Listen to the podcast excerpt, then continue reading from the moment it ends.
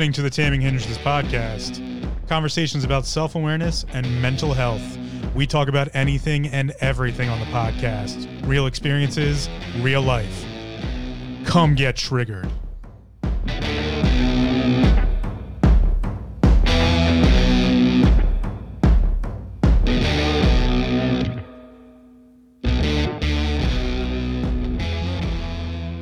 Welcome to another episode of the Taming Hindrances podcast. As always, my name's Phil. I'm the host and creator of the podcast. And if you've been coming along the journey that is this podcast from talking about the beginning understandings of self awareness and mental health, we've now moving on to a point where I have come to the conclusion in my life that I need to work on what most people refer to as spirituality. And it's a tough subject to be completely honest. Um, there's a lot to it, and it's important to note before I get into today's topic that not only am I personally seeking out my own understanding of these things, but I find it's a necessary part of growing up, if you will, a necessary part of really defining our health structure, specifically how our self awareness works with our mental health, how our mental health affects our daily lives, and our understanding thereof. And I won't say there's some amazing peace or calm or good feeling that comes along with all of this, but there is a an inherent interest, I believe, um, almost built genetically into humanity that we seek out and we look for this understanding of, of spirituality or other or something beyond our physical form. And I don't mean that to say that, you know, there is a specific answer to this because I don't think there is. But I'm almost trying to give a perspective of what I'm going on about as far as how my journey or, or my adventure of figuring out what this whole spiritual thing is because it's part of who we are. I've discussed many times about how we have the physical body, we have the mental body or, or the mind, and then we have this other, this spiritual, this other, this ether, this bioelectric, this, you know, whatever turns out to be in the end, we have this other piece. And all of antiquity has always talked about it. There's not a point in history where humans haven't contemplated this. So it must be an important factor. When I look at belief structures, when I look at what we've done in the past, when I look at what the right answer might be, when I use what's known as Greek retro logic or, or, or deductive logic reasoning, I start with the infinite possibility. There is an infinite possibility of things that could be possible, could be the answer or be unanswered or there's just an infinite, amount of information. And you can whittle that down by eliminating all the non-plausible. This is part of, you know, Greek retro logic is to you just you start with the infinite. Everything's possible. You have to come at it from that mentality. If you're not coming at it from that mentality, your answer is going to be skewed. That's what biased is. To be biased about something is to come at something from the perspective where you believe that there is only a finite amount of information. And that's a that's a biased opinion. So you're already starting in the wrong direction, in my personal opinion. So I come at things from a, a, a specific viewpoint of everything's possible. And then let's okay, let's whittle down what's, you know, plausible. And plausibility gives us a, a good way of sifting through things. So we end up with the plausible. And the plausible is then, you know, refined and refined. You just continue to do this until you're left with the 90 percentile of poss- possibility of okay like if i add all of these extra structures in what am i left with? And that gives you a good group of things to work from. So as i go through this i've looked back at everything i've ever learned when it comes to metaphysics philosophy even just you know my martial arts training my martialism experiences my my effort to be a martialist and to continue to look at things from the perspective of a simulation of the mind. That's what warfare starts as. And all of it has left me with this triality. There are three pieces there's the physical form in which you live in, there's the mental body, the mental mind, the men- the consciousness part of things. And then there's this other thing we don't quite understand. Yet we do feel it. We do have interaction with it. So we have to in some ways define it. And a lot of systems have, you know, in my qigong practice or anyone who has practiced qigong or traditional Chinese medicine, you'll know there's this thing known as shen. Shen means spirit. it Might not be the most perfect definition or translation, but Shen is spirit. That's spiritual. That's the other. Then you have Qi. Qi is the realm of the mind. And then you have Jing.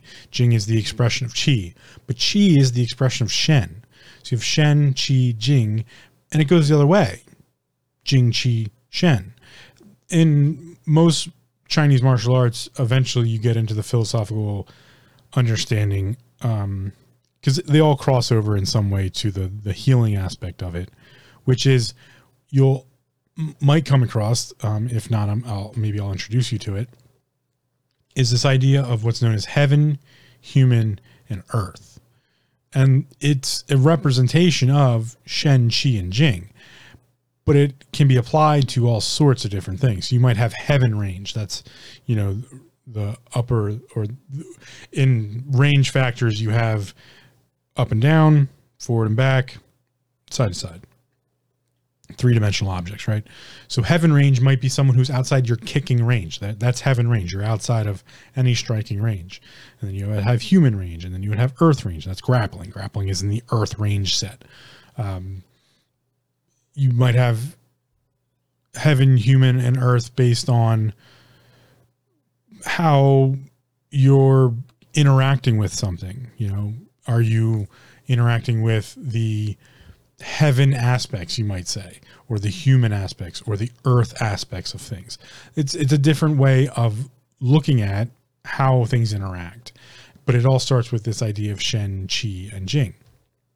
And this is true throughout multiple aspects. You know, people talk about the spiritual body or the astral body, and they talk about the mental body, and they talk about the physical body in, in antiquity when we talk about, you know, someone like Paracelsus or talking about ancient healing techniques that went far beyond just healing the physical form.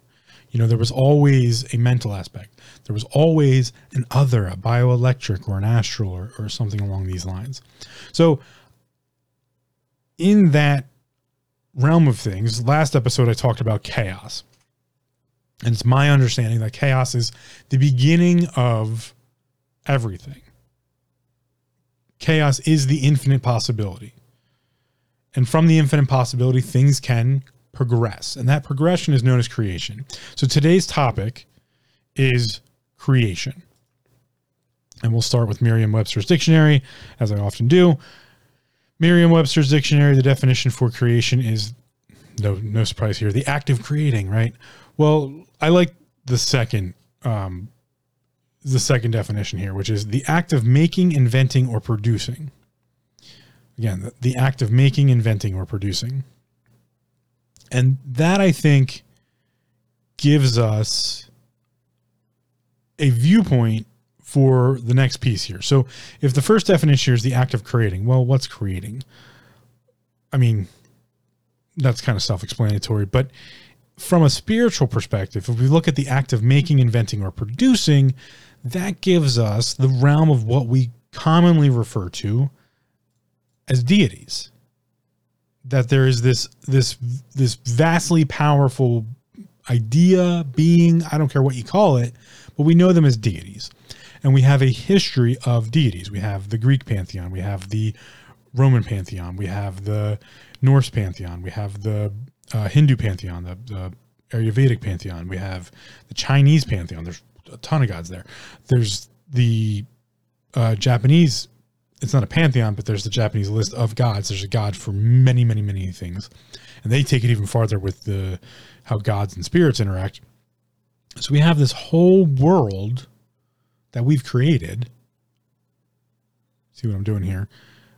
We've created this understanding of this world of other, of spiritual, of gods and spirits and beings and things. You, know, you can include ghosts in there, but it all references back to this idea of what created these things? Where did they come from? How did they get here? What are they from? Well, my personal opinion, they're from chaos. And from chaos, you have creators. And we've called those creators deities. We have many, many, many deities, commonly referred to as gods. And the definition for deity is the rank or essential nature of a god. So that, that is divinity by, by definition here.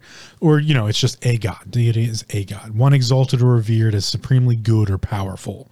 Um, I disagree with that slightly. Um, a deity can be, it, there's no connotation here the good, bad, in between, neutral, whatever. I, I wouldn't add any of that in. I would, I would simply go it's one that is exalted or revered as powerful. Because that's really the truest definition of a deity is something that's more powerful than us that could have possibly created us. And that could include aliens who knows? Um, so from deities we get that that is divine.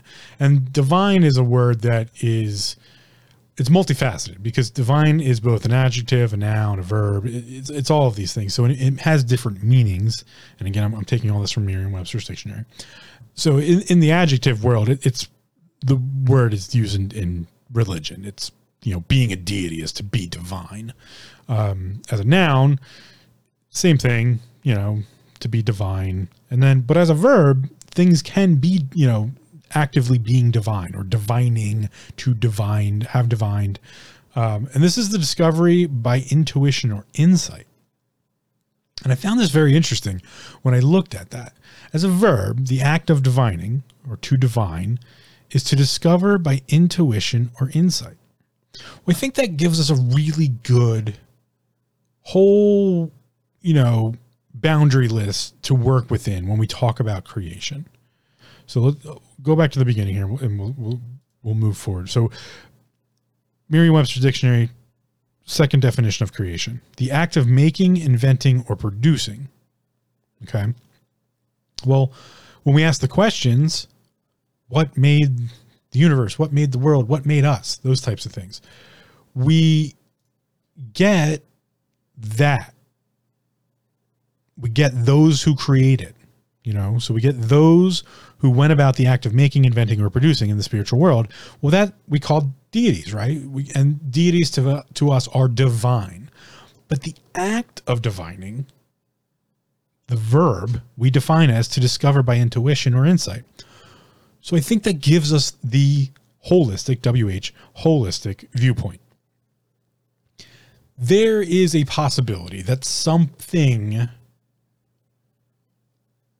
whatever you want to call it, by definition, we call it a deity, created something from chaos because chaos was the it's the primordial pool of everything. It's the the infinite possibility. It's all the building blocks that could have possibly been, will be, or, or you know may come into existence.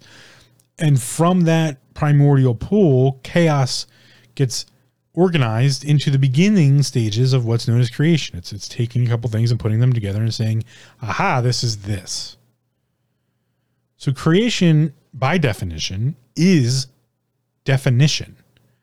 And our interaction with it, in my personal opinion, by looking at some of these, you know, definitions, is dis- is the discovery by intuition or insight. So the word, the world of spirituality, if you will, the, the world of that other health body, is the extra senses. It's the extraordinary. Intuition, insight, gut feeling. These are the tools I think we can look at when we look at how do we interact with spirituality. One of the common things people learn in metaphysics when they study the act of divining or to have divinity or divination, divination being the seeking of through intuition or insight answers to questions or future outlooks or those types of things. Eh, you know, in some cases you might have those who use tarot decks. You might have those who use uh, radiesthesia, which is uh, pendulum, uh, and there's there's two different forms of that. There's the mental radiesthesia and there's um, scientific radiesthesia. Look into the works of Dr. Ibrahim Karim uh, with biogeometry if you want a better understanding of that. Highly recommend his book, um, Back to uh, the Future for Mankind wonderful book, wonderful look at the whole system. Uh, biogeometry in general is a very interesting take on all of it. But this idea that we ourselves can be divine, we can divine something, goes with my idea of how we are the di- the deity of our human forms. We are the deity of that. We are constantly creating new and amazing things, we're telling this system to do that. We have full control over the microcosm of the human system. All the organisms that go along, all the cells, all of these things that are trying to just live out their lives because they truly are just trying to live.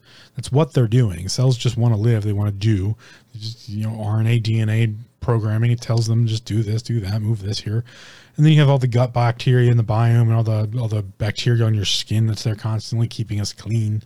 Um, all of these th- uniform systems working together, like a kind of like a big coral reef. Well, actually, a small coral reef, as a human system. That is divine. That's divinity. So uh, we have all these tools that we might use to also do that. And in learning those things, there's often common times referred to insight and intuition. Well, one of the physical manifestations of that, now this is going back to Shen, Qi, and Jing. Remember, we're going to go back to that list, is a lot of people getting started will get goosebumps or, you know, get the, your erector pili muscles is what they're known as, um, which are your hair follicle muscles. They get all bumpy. That's why they call it goosebumps because it looks like a goose's skin. Uh, there's a specific name for it. I never remember for, uh, remember it. I really should look it up. It's, it's, an interesting name for that interaction. But it's your erector pili muscles.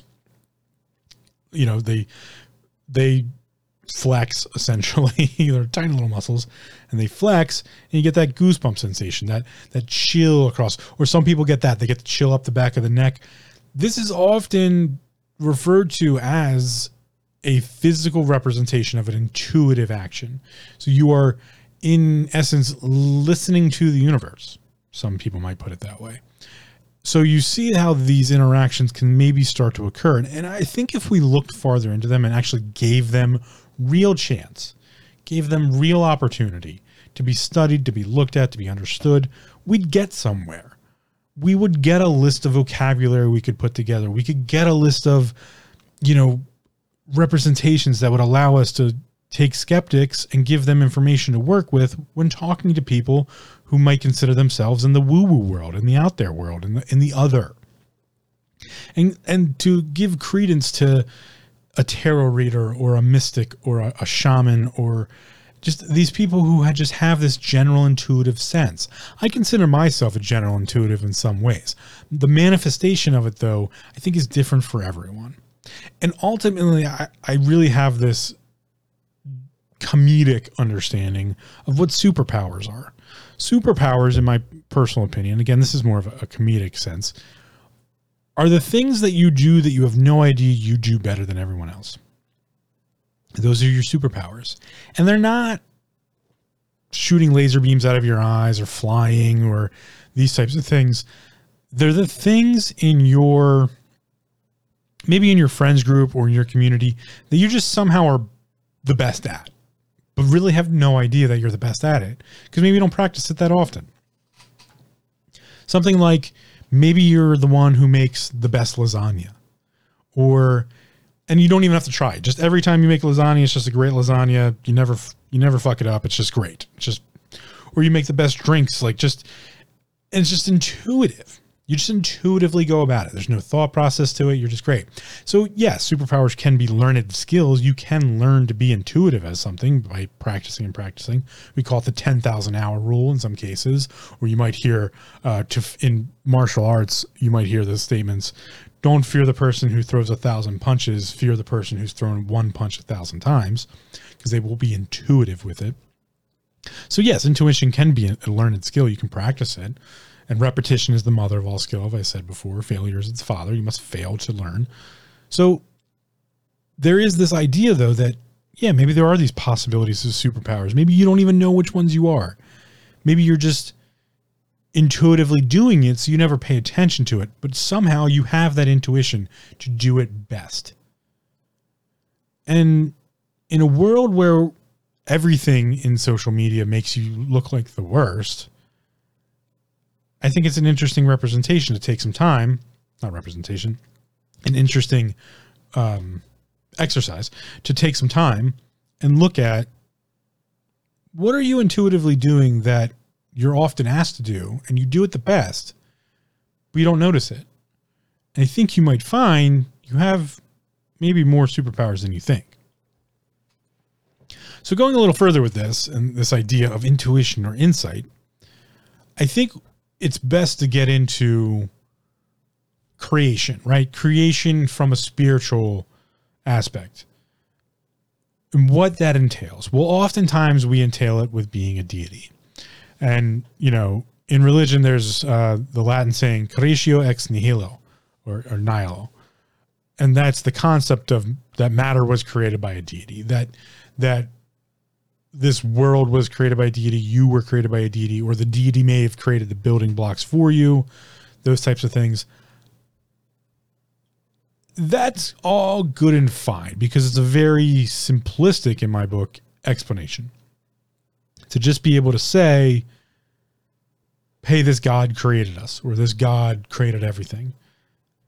I don't think there's anything wrong with that statement. I think it's a little unhashed out. It's it's not it's not exactly the best retroduction. We haven't really narrowed down the possibilities.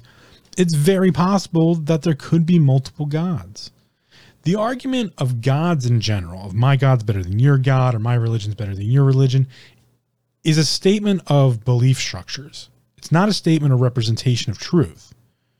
And that's where I believe organized religion goes off the fucking rails. And we've seen this throughout history.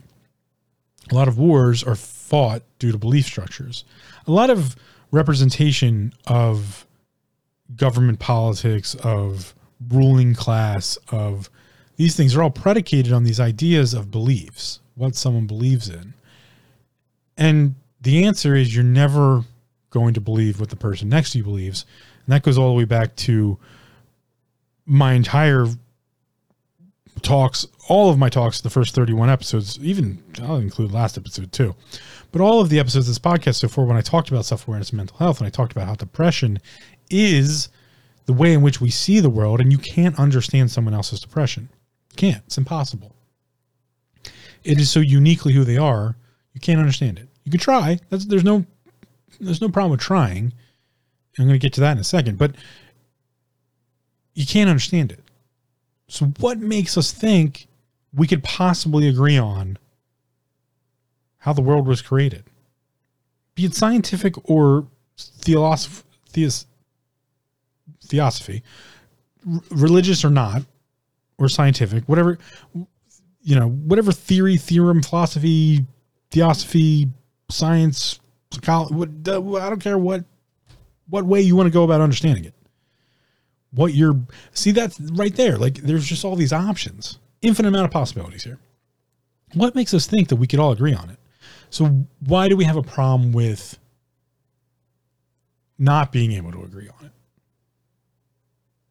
that's the realm of fear to be honest it's it's a it's a not fitting in thing. What does the child always want to do? The child wants to fit in wants to be paid wants someone to pay attention to them right? It wants to not be the outcast.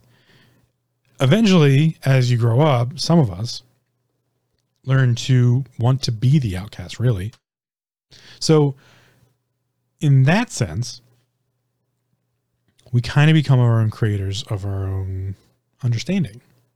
But we were to begin with. So that's my biggest problem with organized religion is that it somehow, in some way, always states that they're right. That they they're the ones that have the right answer. They have the right understanding.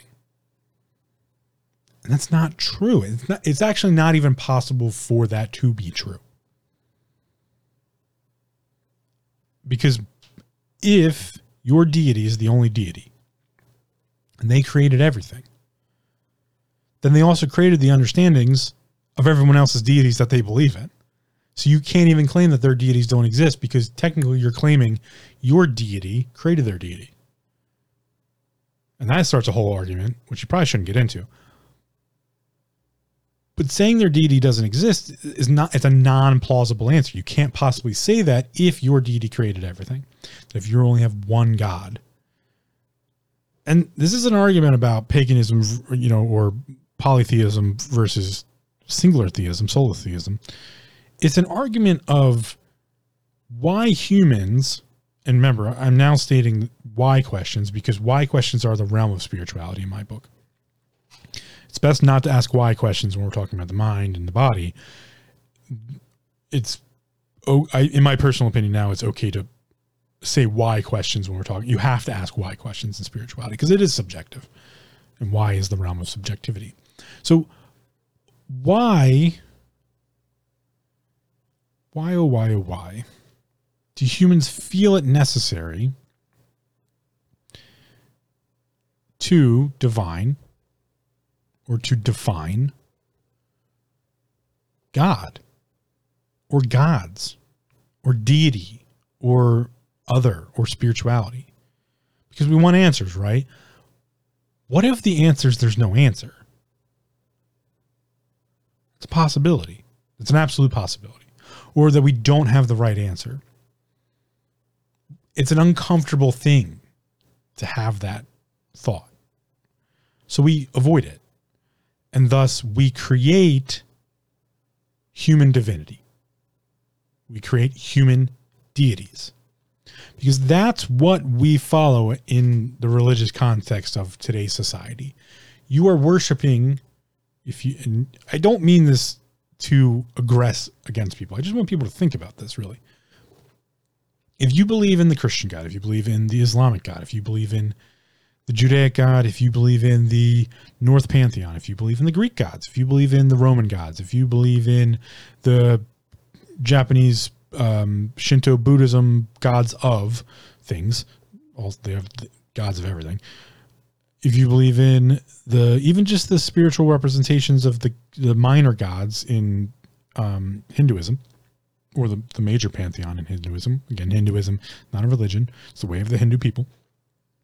But they use a lot of Buddhist gods. But or the Taoist gods. Maybe you believe in the Taoist immortals, which are technically gods. Um, or if you live in China and you believe in the Jade Empire and how the Jade Empire answers to the god of. Um, uh, I'm going to get that one wrong, so I just won't state it.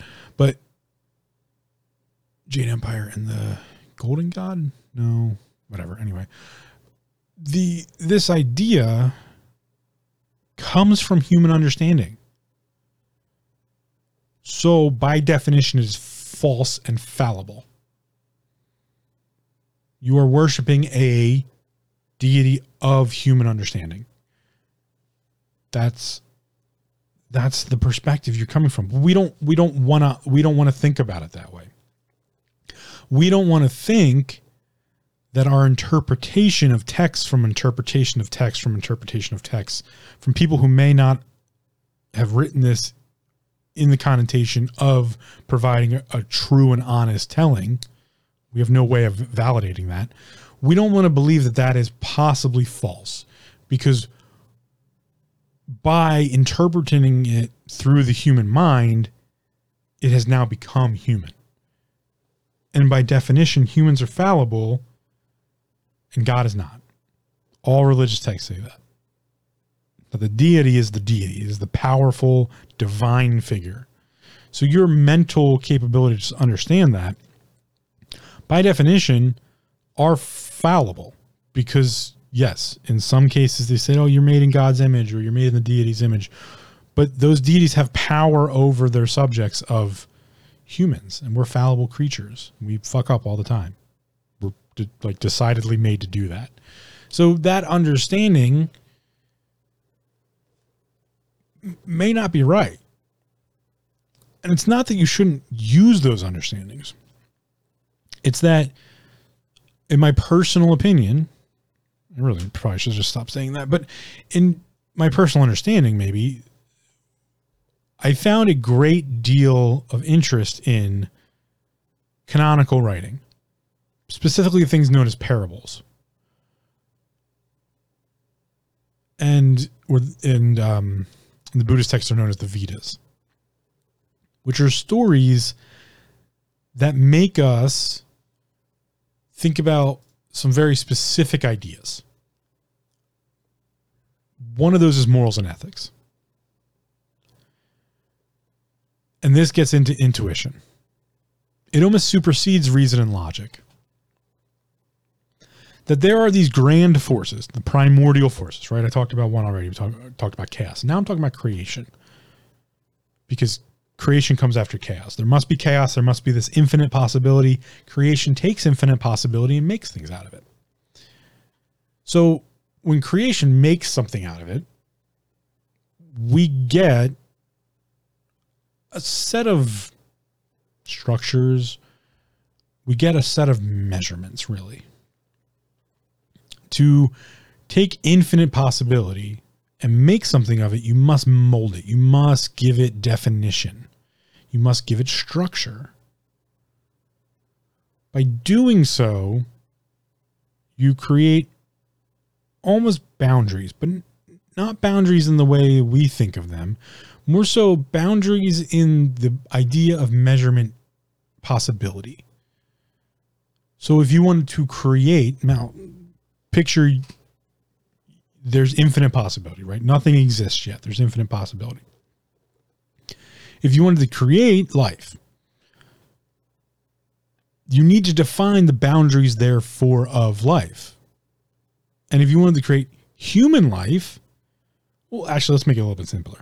If you wanted to make plant life, you have to create the, the boundary structures of what defines plant life but not from the perspective of the humans in which we're trying to understand it because we are constantly learning new things about it.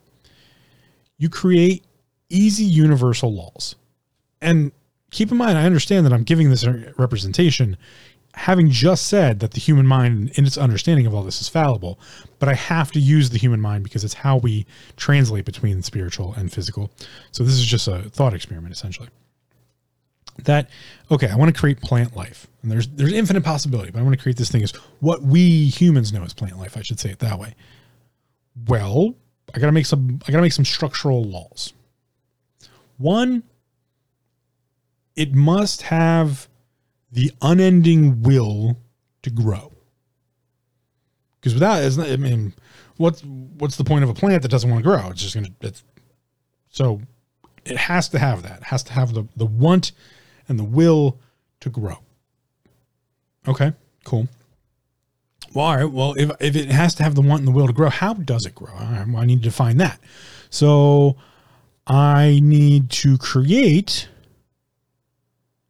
a reason for it to grow, to propagate. Perfect. Okay. It wants to propagate. It wants to make more of itself. Awesome.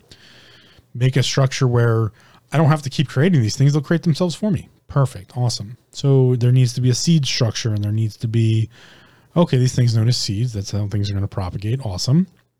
It needs, it needs a method for it to find new places to do that. Oh, it needs new places to do that. So I need to create, oh, I need, I need nutrients for it. All right.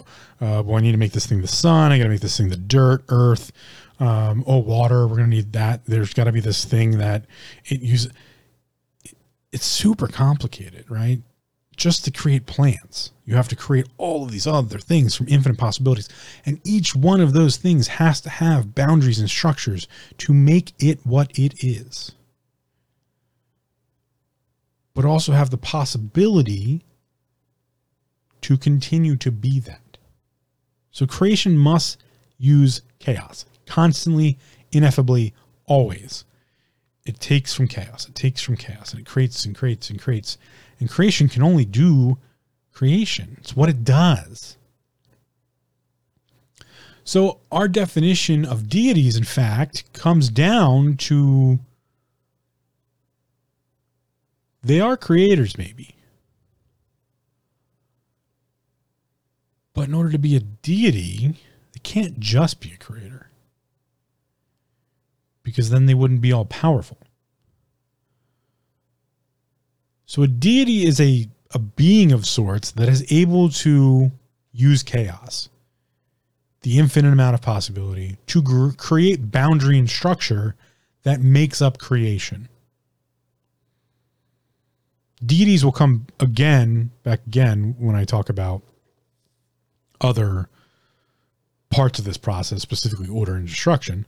But coming back to something I said earlier, if you look at the triality, specifically when we look at Qigong. We have Shen, Qi, and Jing.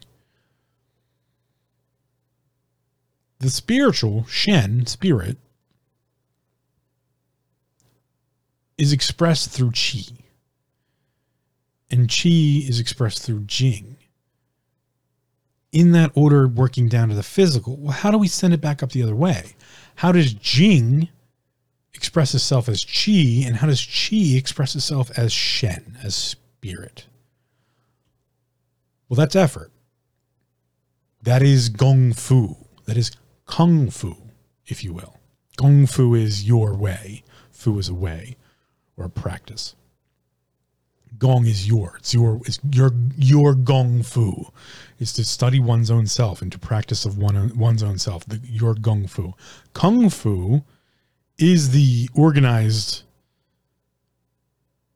structural version. Remember, that has boundaries and structure, the creation of physical action of that, the Jing, the learning of the Jings, explosive force and listening force, listening energy, Jing. So Jing is then the expression of Qi. We can we can we can we can use Jing to understand Qi. So to work down the list, Shen is the expression of Qi. So spiritual, the expression of the spiritual world, of the, of the spiritual ideas, the expression of that or effort of that is Qi. It's mind. It's, it's mind over matter. It's mentality. It's understanding. It's definition. So spirit creates, right? Spiritual or spirit or other or ether creates. The mind, mental, chi defines. Jing, the expression of chi, is, is action, it's movement, it's effort. So if we go back up the other way, if if going down is expression or effort, what's going back up? Right? As above, so below. What's the microcosm, macrocosm here? Well, Jing is the understanding of Qi because it is its expression. Qi is the understanding of Shen. We use these things that go back up the way and, and to understand in the human system. It may not be this way for other systems. I don't know. I'm not something else. I'm me. It's my Gong Fu. So we have reason and logic, right? Those are one of the ways in which we go about understanding these things. The problem, though, is that disconnect between Qi and Shen. remember, I'm just using common terms that I've found in reference specifically from Qigong practice. You can insert whatever you want as far as if you want to say heaven, human man, if you want to say physical form, mental form, spiritual form, whatever your personal understanding of this is, go right ahead and add those in. This is part of the problem of talking about these things is we don't have uniform words and some words bring on connotations for other people that just don't work. So that's why I say take the connotation out of it.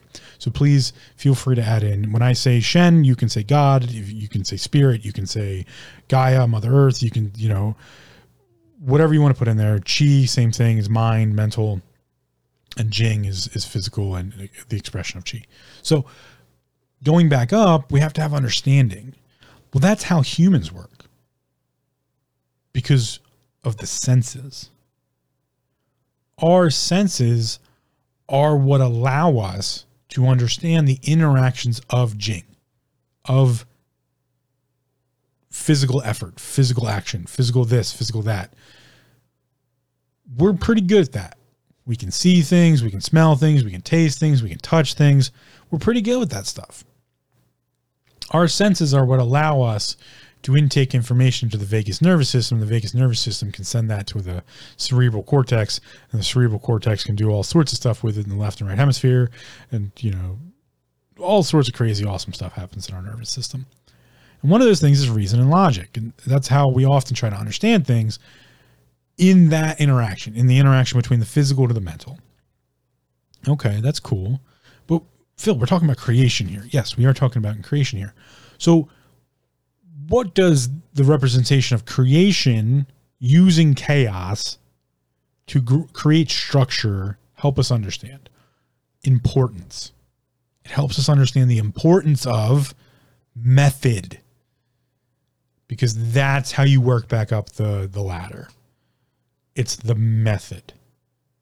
And understanding the method will allow you to understand the next rung to the next rung.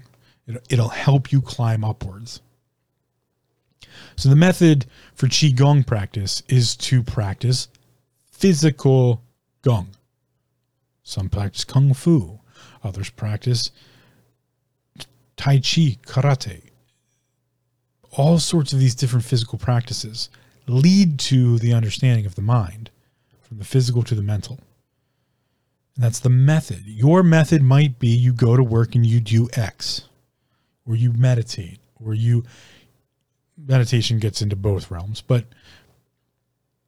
that physical understanding through the senses gives us the pieces we need to then understand the next part. So we go Jing to Qi, or we go physical to mental, or we go body to mind. Well, how do we go from mind to spirit? How do we go from mind to other? How do we go from mind to ether, from mind to deities, from mind to how do we do that? Method. What's the method? The method's given to us in the idea of creation, taking the infinite possibility and putting structure and a little bit of understanding to create something. We haven't ordered things yet. Remember, there's there's a whole process here. It goes creation, it goes chaos, creation, order, destruction. We're not ordering things quite yet. We're giving it the structure and the boundaries to allow it to be ordered correctly. So we need to give structure and and a little bit of, a little bit of boundary in order to take mind to spirit, to ether, to other. This is known as method. You use method to do that. And this is where working in systems is super important. Because if you're all over the place, it's never going to work. If you're trying to practice Qigong, learning it in the effect of the chakra system doesn't work that way. If you want to do chakra meditation, do chakra meditation. If you want to do Qigong, do Qigong. If you want to do Reiki, do Reiki and maybe that system doesn't work for you, so maybe you should try a different system. I talked about this back in episode 12, the systems episode. But the idea of divinity and, and divination to be a diviner is the world of intuition or insight. So, what's the method of the mind understanding the spirit? It's all of those things we never pay attention to intuition, insight all of the things that the crazy woo woo people out there, you know, the way we label them, taught themselves to pay attention to the getting of the goosebumps, the shiver up the down the back of the spine. Our bodies, in fact, are pre wired to do this for us. They're pre wired to survive. Oddly enough, one of the biggest leaps in my understanding for continuing to live instead of killing myself, my road to suicide I've talked about before, I learned at the very beginning of my martial arts practice. In fact, it was the defining nature of changing from a martial artist to a martialist. Was that this human system I'm in control of as its deity wants to live. It's the action, it's the expression of its chi, of its of its shen is it it wants to live. The cells want to live, the bacteria want to live, my beard wants to live because it continues to grow and growing is the action of living. It's the expression of the chi into the jing world of living. When your hair grows, when your nails grow, when your skin grows, that's the expression of the chi of living, of the understanding of Shen. Because shen is the expression of chi is the expression of Shen. So if we work up the ladder, the method here is that these things want to live. Living takes effort. That's method. And in fact, our bodies are wired to do that. When you learn about the vagus nervous system, you learn about the nervous system that is constantly in interaction with the world around you, you have no control over. And it's telling your body how to continue living. how to continue expressing your chi, expressing your shen through your chi, through your jing, expressing the other to the mind. But that's where the that's where the differentiation might happen. That's where things can get fouled up. And that's why the first set of the episodes of this podcast were all about mental health and self awareness. Because until you can control or, or, interact with or understand that the mind is the definition point between the two, it is the tr- it's the it's what's telling Shen to it's what's telling other spiritual deity whatever what's going on with you in your physical form and your mind, and it's also what all of that stuff is telling your body. The problem is we don't often pay attention to what a lot of the spiritual world calls downloads or the occult might call um, expression of, of spirits or what a medium might be you know providing someone with you know that download. We don't often look at the the flow down. We're often trying to send stuff up i believe this to be one of the biggest things religion did to us i don't fault anyone for the act of prayer I do not in any way. I actually quite respect people who believe in prayer as much as some people do. It's a powerful meditation because that's what prayer is. It's, it's a meditation. And remember, meditation is awareness of breath and stop. But you can have meditations of. And awareness is attention to intention. Go listen to the sequitur episode number 31 um, or to be honest actually the episode before that intention episode 30 to get into everything i talked about there where awareness is attention to intention. And when applied to a meditation it becomes a meditation of something. Prayer is a meditation of the conversation from the physical to the other to the spiritual so everyone who practices prayer is going one direction. The problem is the direction coming down. They don't listen. They just talk all the time. And I'm not saying that's wrong. Go pray. I'm totally fine with that. Just don't believe in organized religions. Believe in what you want to believe in. Don't let anyone tell you what you should believe in or how you should believe it or even why you should believe it. Because remember, why is the question of spirits, of spiritual. It's the it's the down. And that's what creation gives us. The understanding of creation gives us that framework.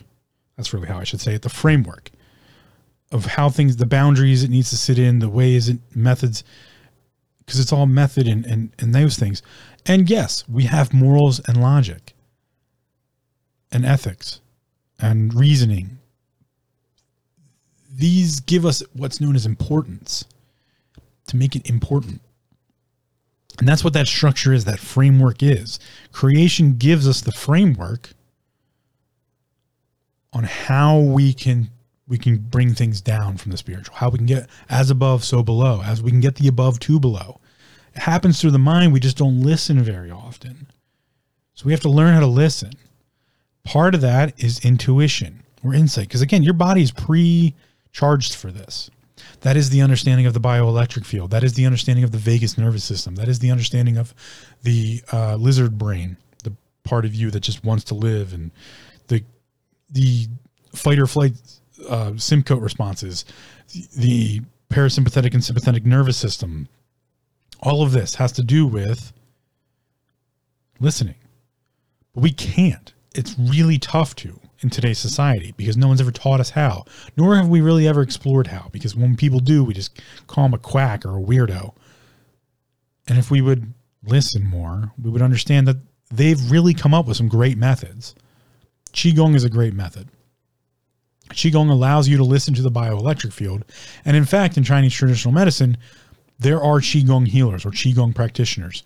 There are groups of people every morning in China and around the world, actually, in fact, that practice Qigong together to balance out their bioelectric fields. And there has been measurement structures put together about how the bioelectric field and how it can get on balance creates a, a, a place where disease can grow. that we can bring ourselves out of homeostasis due to that. Your bioelectric field gets depleted by a great number of things. One of those is electromagnetic radiation or EMI, EMI or EMR, electrosmog, if you will. 5G, 4G. And I'm not saying these things are trying to kill you. What they're doing is they're interrupting the signals that you could be listening to. Water divining was one of the greatest things ever.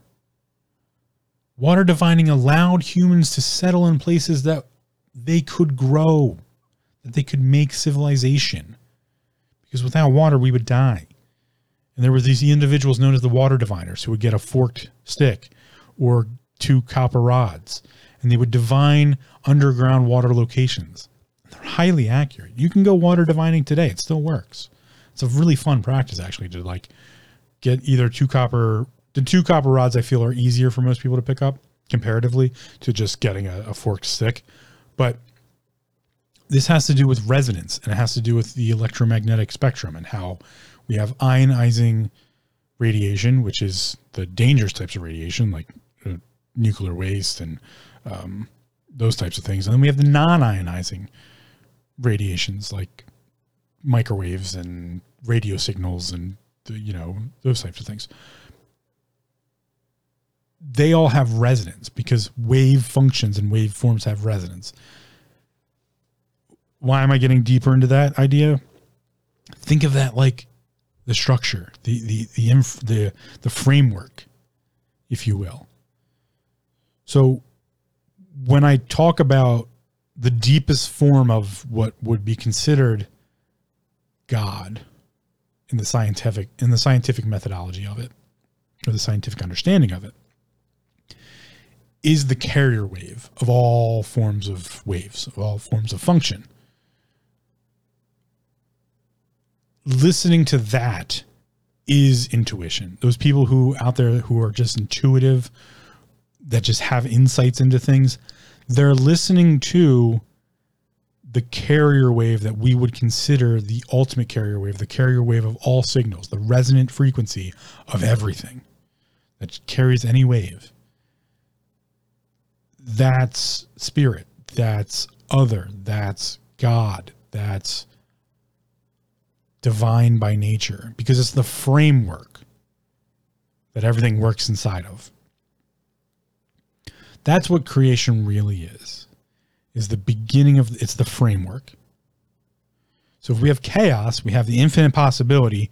Creation is the the providing of framework to work inside of of understanding, really.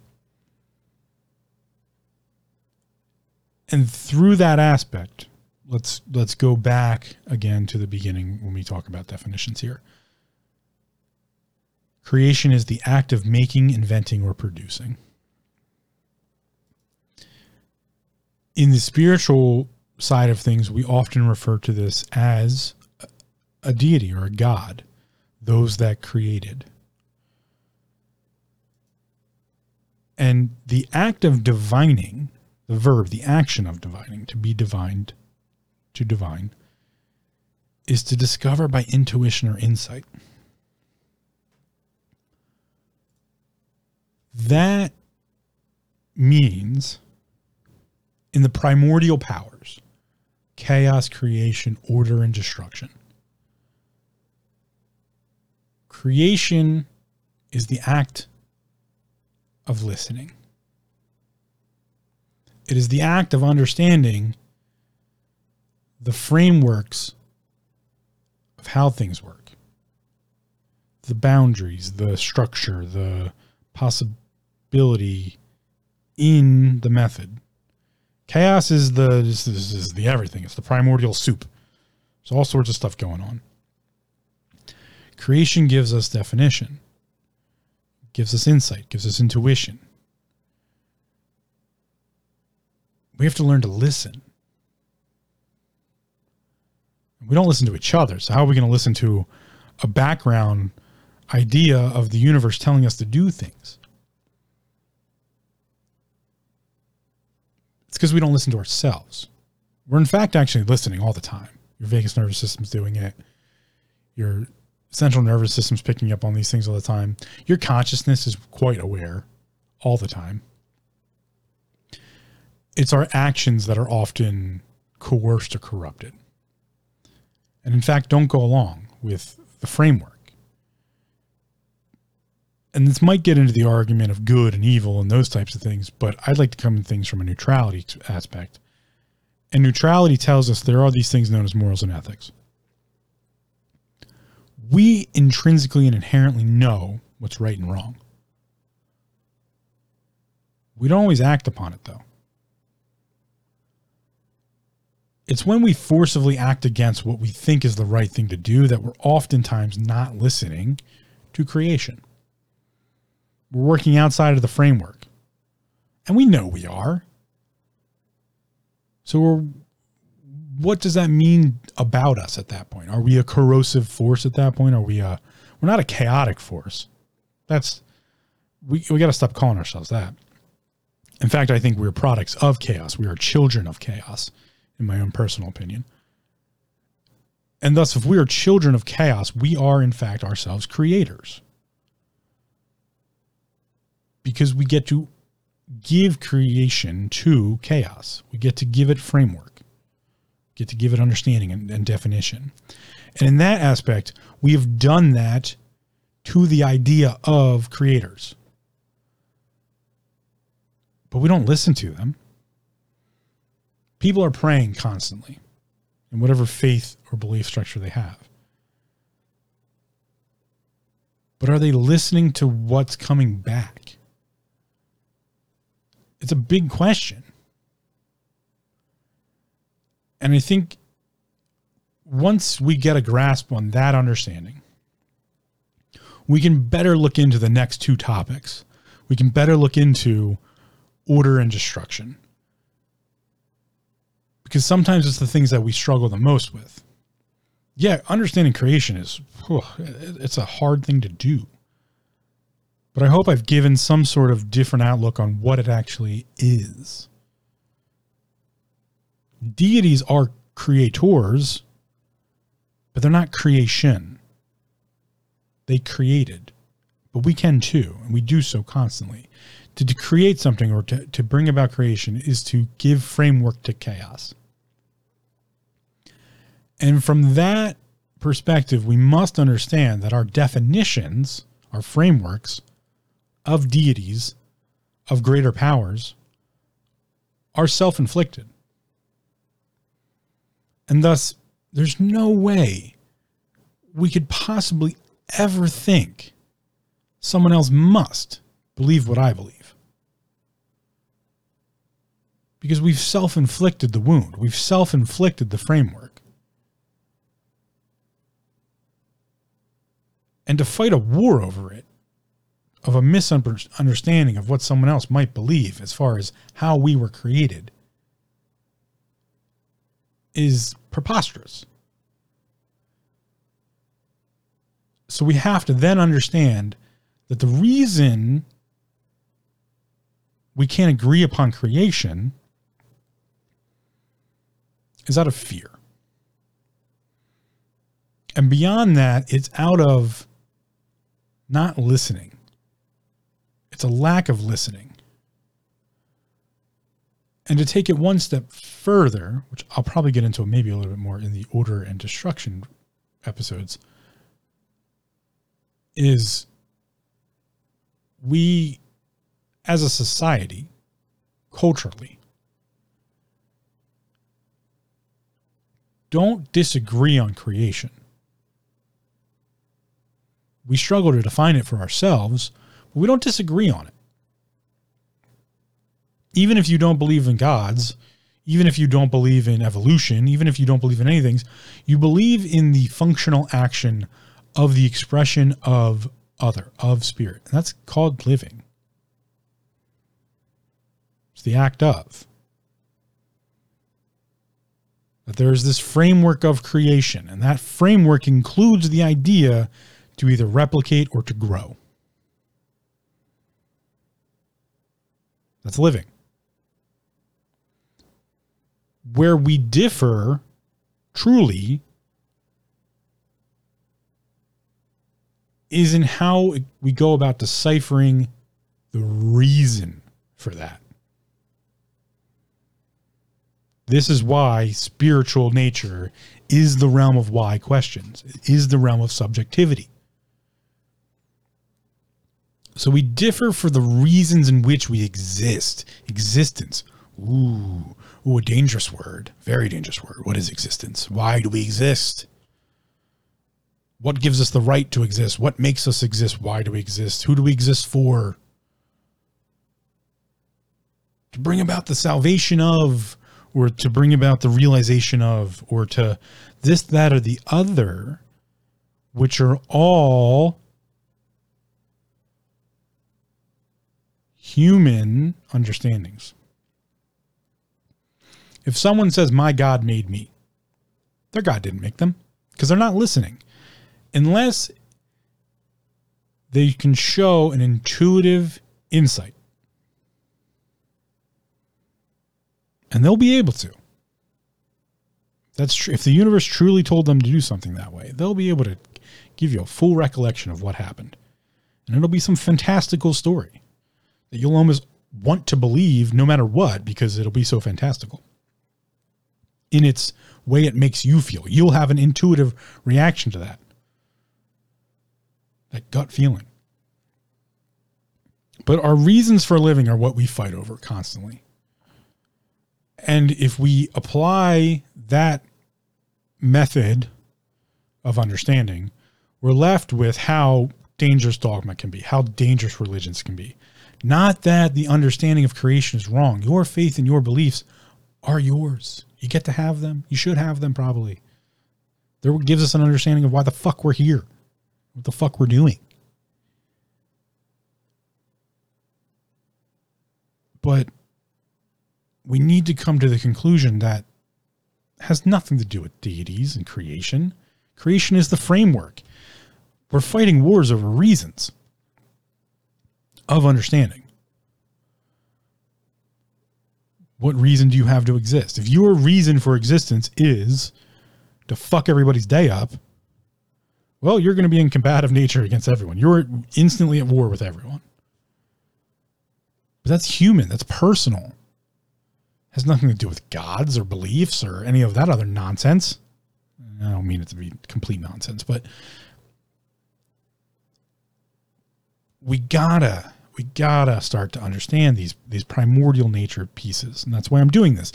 And a lot of this, yes, I'm doing it selfishly to better understand what spirituality is and what spirit is, and I don't think everyone's going to agree on it. I don't necessarily think everyone should agree on it. Probably not. The balance to that structure is that no, no one agrees on anything.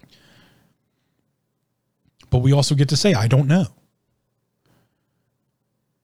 But to understand the primordial pieces, I think better understands or gives us a better understanding of people from different cultures, people from different backgrounds. And it it allows the framework to be more flexible.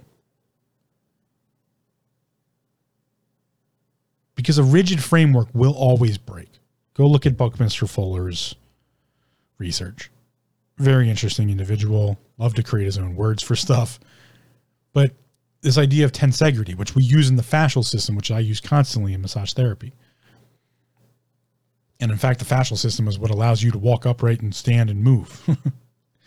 it allows flexibility to the muscular, musculoskeletal structure.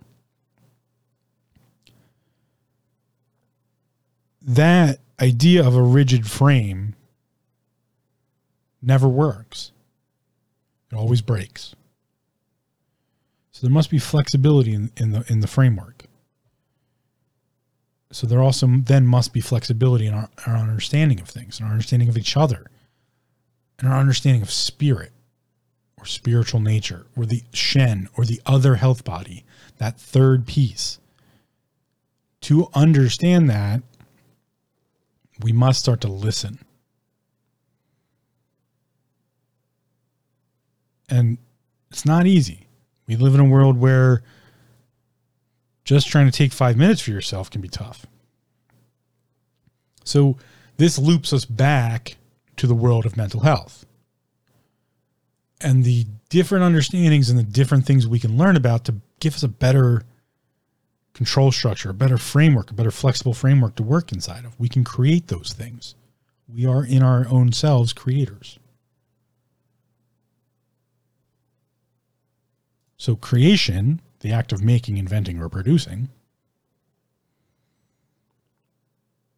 is the development of frameworks. And thus, we can create a spiritual understanding of ourselves by working back up the ladder.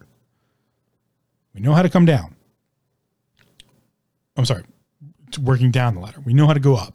We definitely know how to ask the universe for things, to pray for things, to, you know, use the method of attraction to to do all of these other things by sending the physical through the mental to the other. We don't often know how to come down. That's what I struggle with the most. I don't know how to, you know, I've met so many people in my life, an amazing, extraordinary number of people, really, if you think about it, that hear something else, that are able to commune with the universe in some way or another, be it through tarot cards or through spiritual downloads, you know, talking to their higher self, if you will, these types of things a growing number of people, really. And that's part of this whole idea of, you know, great awakening or awakening states. You know, people who can, you know, do astral projection, people who can do um, remote viewing, people who can do all of these different ex- extraordinary or have all these extraordinary abilities and can prove them, can, can actually do them. I'm not one of them but I do have general intuitive sense. So my method must be broken. But also my effort is broken too. There's a there's a block between my mental and my spiritual. There's I don't know how to translate the things in which my senses intake and I and I interact with on a daily basis, how to make that a spiritual process. And vice versa, I don't know how to make a spiritual process a physical manifestation. But I do generally get intuition. I get, you know, that that gut feeling or when I practice massage therapy, I can just touch a person and know, oh, it's this, this, and this. And, oh, yeah, this isn't this isn't quite right. And in some cases, but I have to rationale the idea was that because of all my practice and experience, maybe, is it just because I have some intuitive sense? Maybe. I don't know. And that is just a, a small story to bring you to where I think the first answer needs to be in in the idea of spiritual practice and the idea of spiritual understanding coming from chaos to creation one of the best answers I think anyone can give themselves or someone else for that matter, is simply I don't know. Because I don't know is the chaos that allows for creation of that framework. I don't know. So, what framework can I create to allow me to better understand these things? Sometimes we just need to try a bunch of different methods, right? We just need to try Reiki. We need to try qigong. We need to try transcendental meditation. We need to try mindfulness meditation. We need to try reading the the Buddhist um, scriptures or uh, canonical records. We need to try reading the the Vedas. We need to try reading the canonical records of a specific religion. We need to maybe try Christianity, try Judaism, try Islam, um, Islamic um, there's Islamic meditations. I can't remember what they're called. I apologize. But we need to try these things or at least learn about them to see if we, you know, there's a lot of people out there who hate chocolate ice cream because they only eat vanilla and never try chocolate ice cream. Is is someone once uh, put it that way to me? So there's a bunch of fucking people who hate chocolate ice cream but never tried chocolate ice cream and only ate the vanilla ice cream. But they know they like the vanilla ice cream, so they never wanted to try something else. And oftentimes it's a really good idea to try something and learn that you fucking hate it, that you don't like it, it doesn't resonate with you. But you got to try it to know that. You can't just, yes, there's intuition and insight. Blind intuition is like blind faith. It's not it's not the right answer sometimes.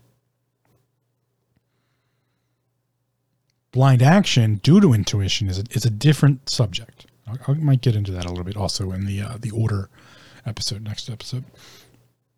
But for now, I'm left with okay, what are the primordials? The primordials are in, in my adventure of understanding spirituality, and, uh, and we're working on this. This this is just you know I'm trying to create the framework now.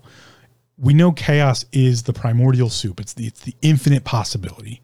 Creation is the the beginnings of structure. It's providing framework. Well, there's more pieces yet to these primordial ideas. One of those is order, which we'll talk about next episode, and then also destruction. And these are the framework, if you will, of spirituality. And there is an infinite possibility. And our framework must be flexible. There must be tensegrity in order for us to grow into our spiritual health. But it's required. I can say that. I, I do now wholeheartedly understand that it's required because it gives answer to the why questions. It allows for subjectivity. I mentioned in this episode about um, Back to the Future for Mankind, written by Dr. Ibrahim Karim, who is the inventor uh, of biogeometry. In that book, but also in biogeometry, Dr. Karim gives us qualities of energy. An understanding of that that the things that we generally don't touch or feel or see altogether the things that might be out of one spectrum of our our senses but still are there because they're measurable have quality. It's adding the subjectivity to the objectivity and that's Shen, that's spirit by nature. So we need a framework though to understand it. And that's what creation is. Creation is the frameworks. And that's that's the first two primordials. We have chaos and creation, and we're going to discuss order and destruction next. And I think when I get to destruction, I'll be able to better understand because I kind of figure this stuff out as I go sometimes. What the spiritual body really is, what it's doing, and how we can use it. Because that's what a lot of people who are spiritual people have figured out. It gives importance, it gives credence, it gives understanding to the mind and the body. If uh, this goes back to Buckminster Fuller's work, tensegrity. I'll use the human system, the human physical system, as a representation. We have the muscular skeletal system. And if you've ever taken anatomy and physiology, and I think I've given this analogy before, um, there's oftentimes the, the skeleton on the wire rack. That, that's a pretty common thing to find in an anatomy and physiology class if you drop the skeleton, just the bones, if you just connect all the bones, you drop them, it's just a pile of bones on the ground. The pile of bones is our physical forms. We're just we're just matter, we're just physical matter, we're just electricity essentially. We live in an electrical universe. You're just you're just a pile of bones. There's no structure to you, there's no action to you. You're just that. When you add muscles, now the pile of bones all curl up in a ball because all muscles pull, no muscles push. There's no such thing as a push. We just it's a it's a descriptive action. It's not an actual action. Anytime a push occurs is because something pulling something. Your muscles pull across joints to create a push. So we have well, we have a pile of muscles and bones. That's what the mind does. The mind is always pulling.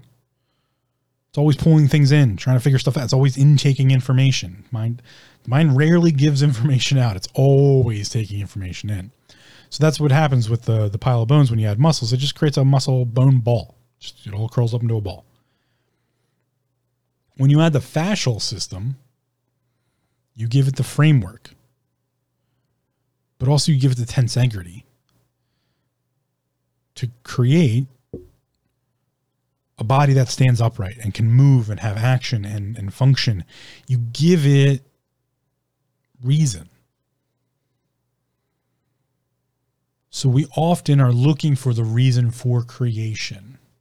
And we're fighting wars over it, and we're having debates over it, and we get into arguments about it over dinner.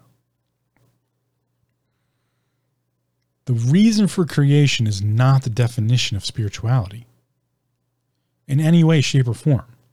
Spirituality must cover all four primordials chaos, creation, order, and destruction. So, my understanding of creation that I've built, that I'm, I'm still kind of working on, has left me with that specific understanding, though. That this whole episode about creation really is the it comes to the culmination that we get caught up in talking about creation like it's the be and end all of all things. But it's not. It's the beginning. It's the framework. It has nothing to do with life. It just gives us the framework for it. It gives us the ability therefore. It gives us some sort of idea of how it can occur. Not why. It's not a why. There's no reason here. Creation isn't reason. It provides a reason in some ways to make things appropriate, but it also applies a bunch of other things too so that our reason for being is much broader. But we often we often just focus on the creation side of things. Why was I created? What am I here for? Well, that's a that's a broader thing. It's not we can't just focus simply on creation, and we often do. That's what I'm left for. When I've looked at creation, you know, you look at deities. That's why I say deities aren't just creators. They're not just one. That's not just one thing. A god is not just a creator. They're a destroyer. They're a orderer. They're a, a you know a user of chaos. They're multifaceted in those natures. They're all powerful in some cases. So when we talk about creation, we have to understand that it's just one piece of the cycle. That these things are cyclical. And that's my understanding that I've gotten from looking at creation. Chaos, infinite possibility. Creation, just a little bit of framework, just a, just a little bit of a little bit of organization.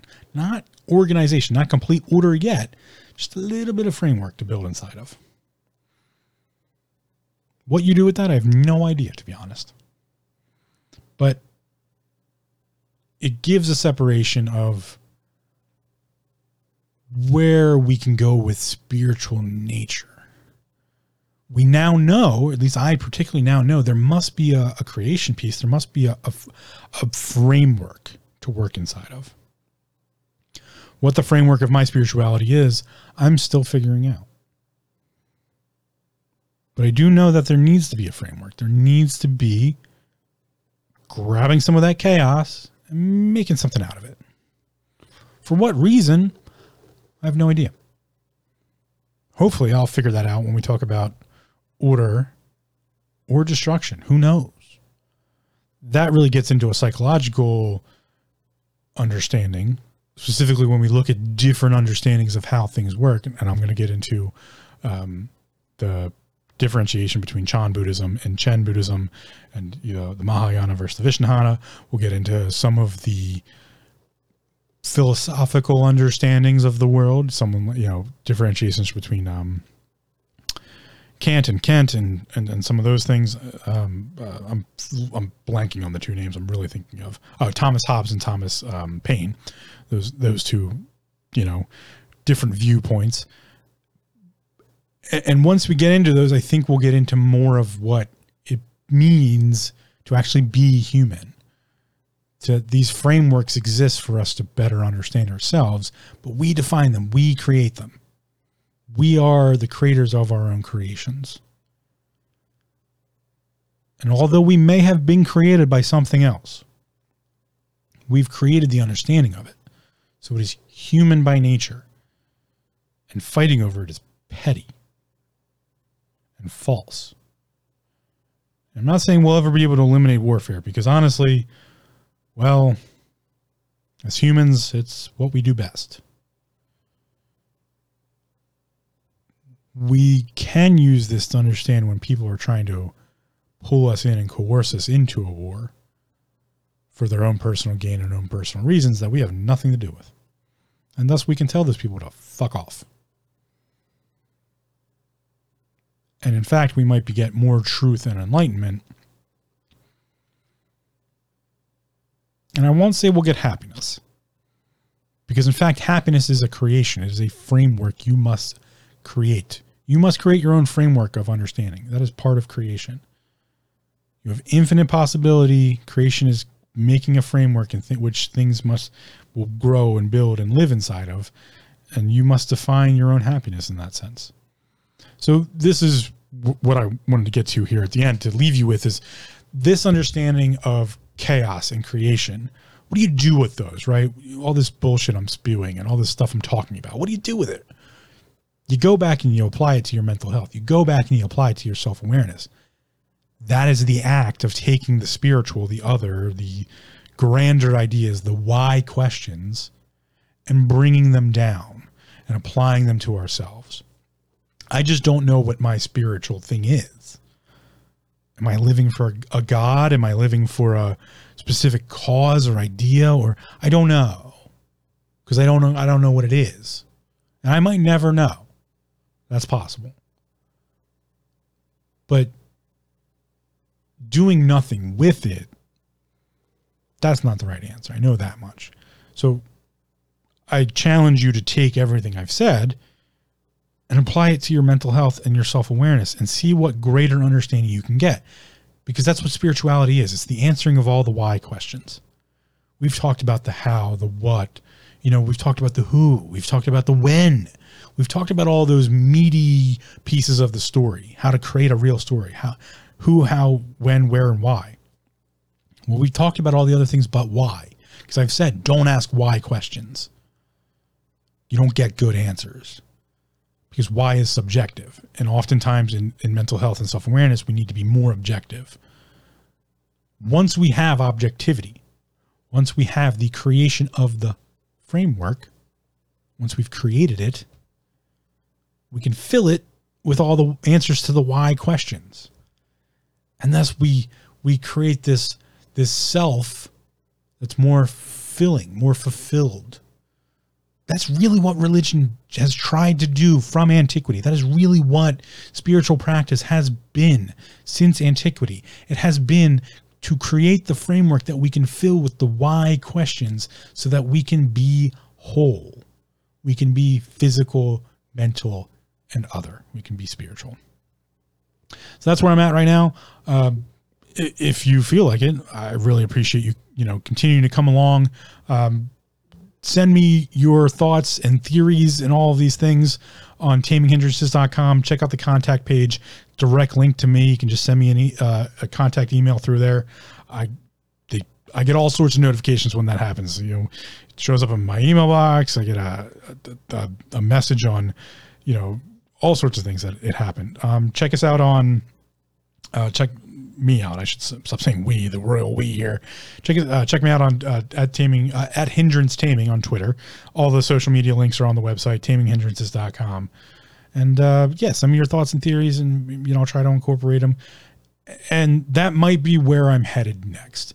Is now that I'm getting all these building blocks together, now that I'm creating the framework, we got to fill it with the answers. We got to fill it with all the whys.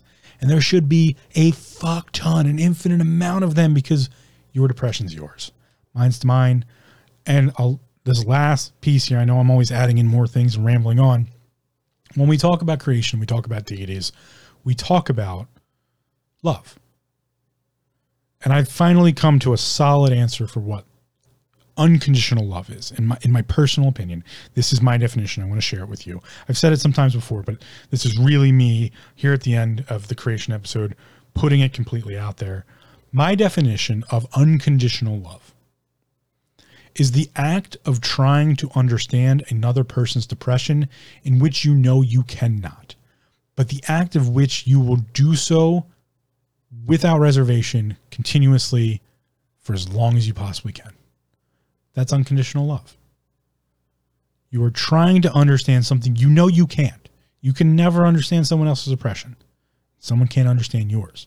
But the act of trying, knowing you'll ultimately never be able to accomplish it, ultimately fail in the end. Or I guess failing is too subjective a word. You will ultimately never be able to completely understand it, but still continuing to try. That's unconditional love from my perspective. So I'm going to leave you that, that one. Come check us out at taminghindrances.com, like we say on the outro. Just remember to breathe.